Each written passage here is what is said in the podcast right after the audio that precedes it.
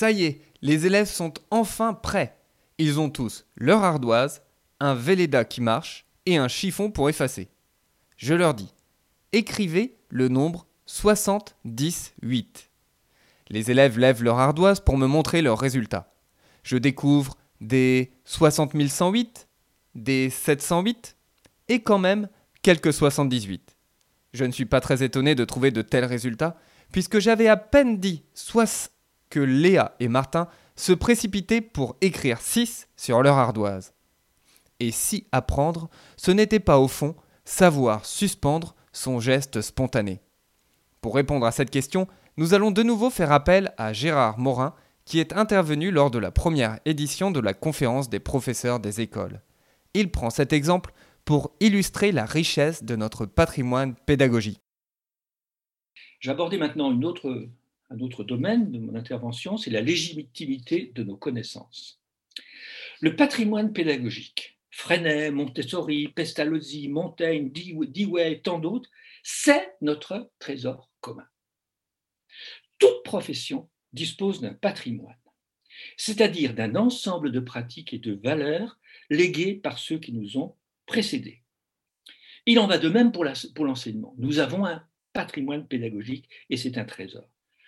Pourquoi alors que le temps passe, que les choses changent, ce patrimoine pédagogique demeure-t-il impérissable? Alors je vais vous donner un exemple. Il arrive fréquemment que des recherches récentes confirment des savoirs anciens. Et je vais vous donner un exemple. Olivier Houdet, c'est un instituteur qui est devenu chercheur dans le domaine des neurosciences. C'est quelqu'un de reconnu même sur le plan international. D'accord? Il a démontré dans un livre que je vous invite à lire, qui s'appelle, dont le titre, je l'ai sous les yeux là, c'est L'intelligence humaine n'est pas un algorithme. Alors, il a démontré dans, ce, dans cet ouvrage que apprendre, c'est apprendre à sursoir à ses routines de pensée. Et il l'a démontré grâce à l'imagerie médicale. Donc, apprendre, c'est apprendre à suspendre, à sursoir. Vous mettez ça, aujourd'hui, ça se passe en 2019. Nous revenons un temps en arrière, donc dans le patrimoine pédagogique. Vous avez un pédagogue qui s'appelle Cork Jacques, qui mérite absolument d'être connu. C'est lui qui a pris en charge les élèves dans le ghetto de Varsovie en 1940. évidemment, c'était dans un monde de violence. Et il fallait qu'il apprenne à ses élèves à sursoir à la violence. Et il a inventé un système qu'on appelle, alors il faut lire les, livres de Korchak, hein, le système qu'il appelle la boîte aux lettres, et c'est dans cette boîte, c'était un moyen de communiquer les uns avec les autres. Hein. Vous avez Olivier Houdet, neurosciences, imagerie médicale, apprendre, c'est suspendre. Korjak, 1940, pour, pour apprendre à suspendre, on va utiliser une technique pédagogique qui s'appelle la boîte, la boîte à lettres. Et puis, on peut aussi aller convoquer des philosophes comme Albert Camus.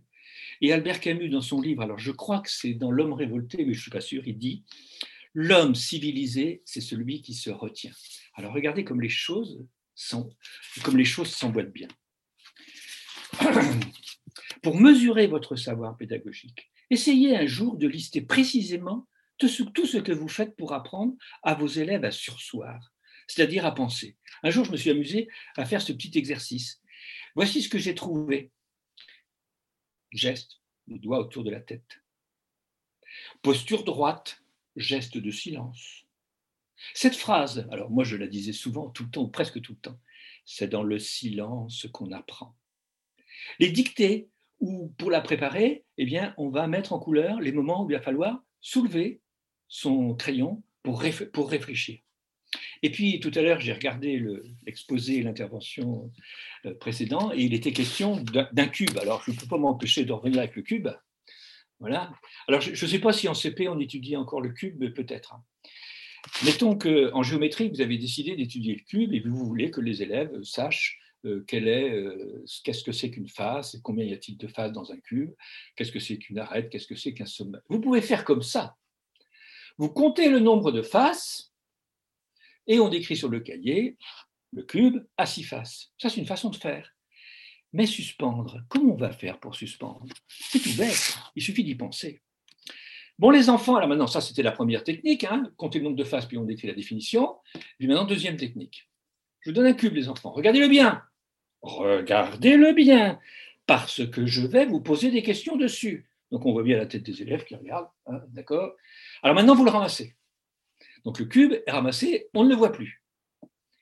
Et on pose la question aux élèves, avec le procédé de la martinière et l'ardoise, on leur dit, vous savez ce que c'est qu'une phase d'un cube, hein, d'accord? Et puis éventuellement, on remonte le cube pour leur dire, ça c'est une phase. Attention, vous ne touchez pas. Et eh bien maintenant, combien le cube a-t-il de faces Autrement dit, la question, c'est pas de dire le résultat de ce qu'on a observé, c'est dire le résultat de l'image que l'on s'est fait du cube. Donc ça ne se passe plus dans les mains, ça se passe dans la tête. Et eh bien vous allez voir que vos petits élèves, ils vont vous dire prenez votre ardoise, écrivez combien il y a de faces sur le cube. Ils vont pas vous écrire 6. Ils vont vous écrire 4 parce qu'ils confondent le cube et le carré. Et pour avoir fait l'expérience de nombreuses fois avec des élèves, alors vous prenez le cube, ça y est, vous le sortez, vous dites qu'il y a combien de faces? 4, eh bien figurez-vous qu'ils en trouvent 4. Et il va falloir trouver, mettre des gommettes, six gommettes pour être sûr qu'effectivement, il y a bien six faces au cube et non pas quatre. Donc vous voyez, c'est des choses simples, ça. C'est pas, pas compliqué. Je prends un autre exemple. Vous devez travailler les nombres, je pense, en CP, là, hein, l'écriture des nombres. 30, 40, 50, ça va. 60, si on est jusqu'à 60, ça va. Mais si on dit 72, alors là, on entend 60, mais il ne faut pas écrire 60.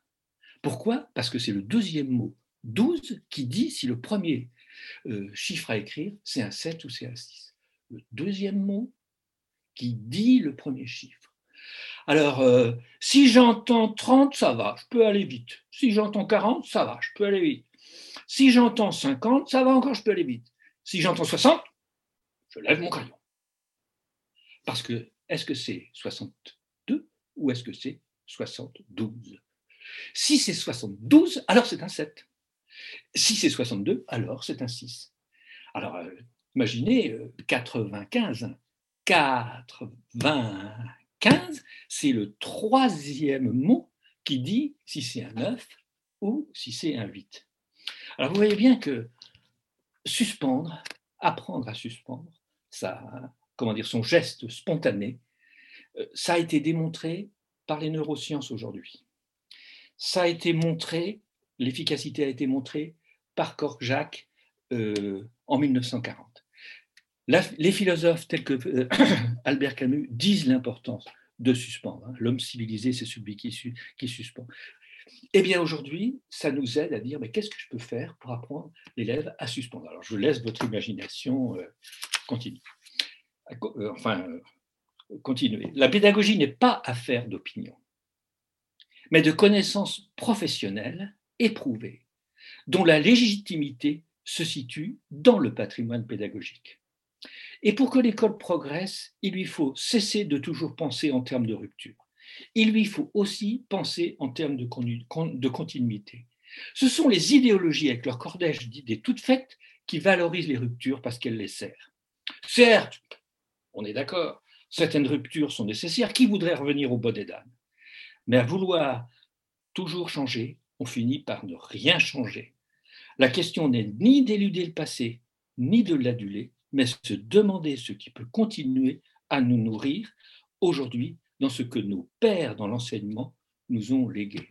Nous avons des pères dans l'enseignement et il faut aller creuser ce patrimoine pédagogique qui, encore une fois, est notre trésor commun. Je sais que vous n'avez pas beaucoup de temps pour vous plonger dans notre trésor commun qu'est le patrimoine pédagogique, et qu'en plus, vous ne savez pas trop par où commencer. C'est pour cela que je vous conseille son dernier livre, il met en scène Hélène, une enseignante débutante, qui tente d'analyser sa pratique au regard de la lecture des grands pédagogues. Si vous avez apprécié cet épisode, abonnez-vous au podcast et laissez une revue 5 étoiles. Cela m'aide énormément. À très bientôt.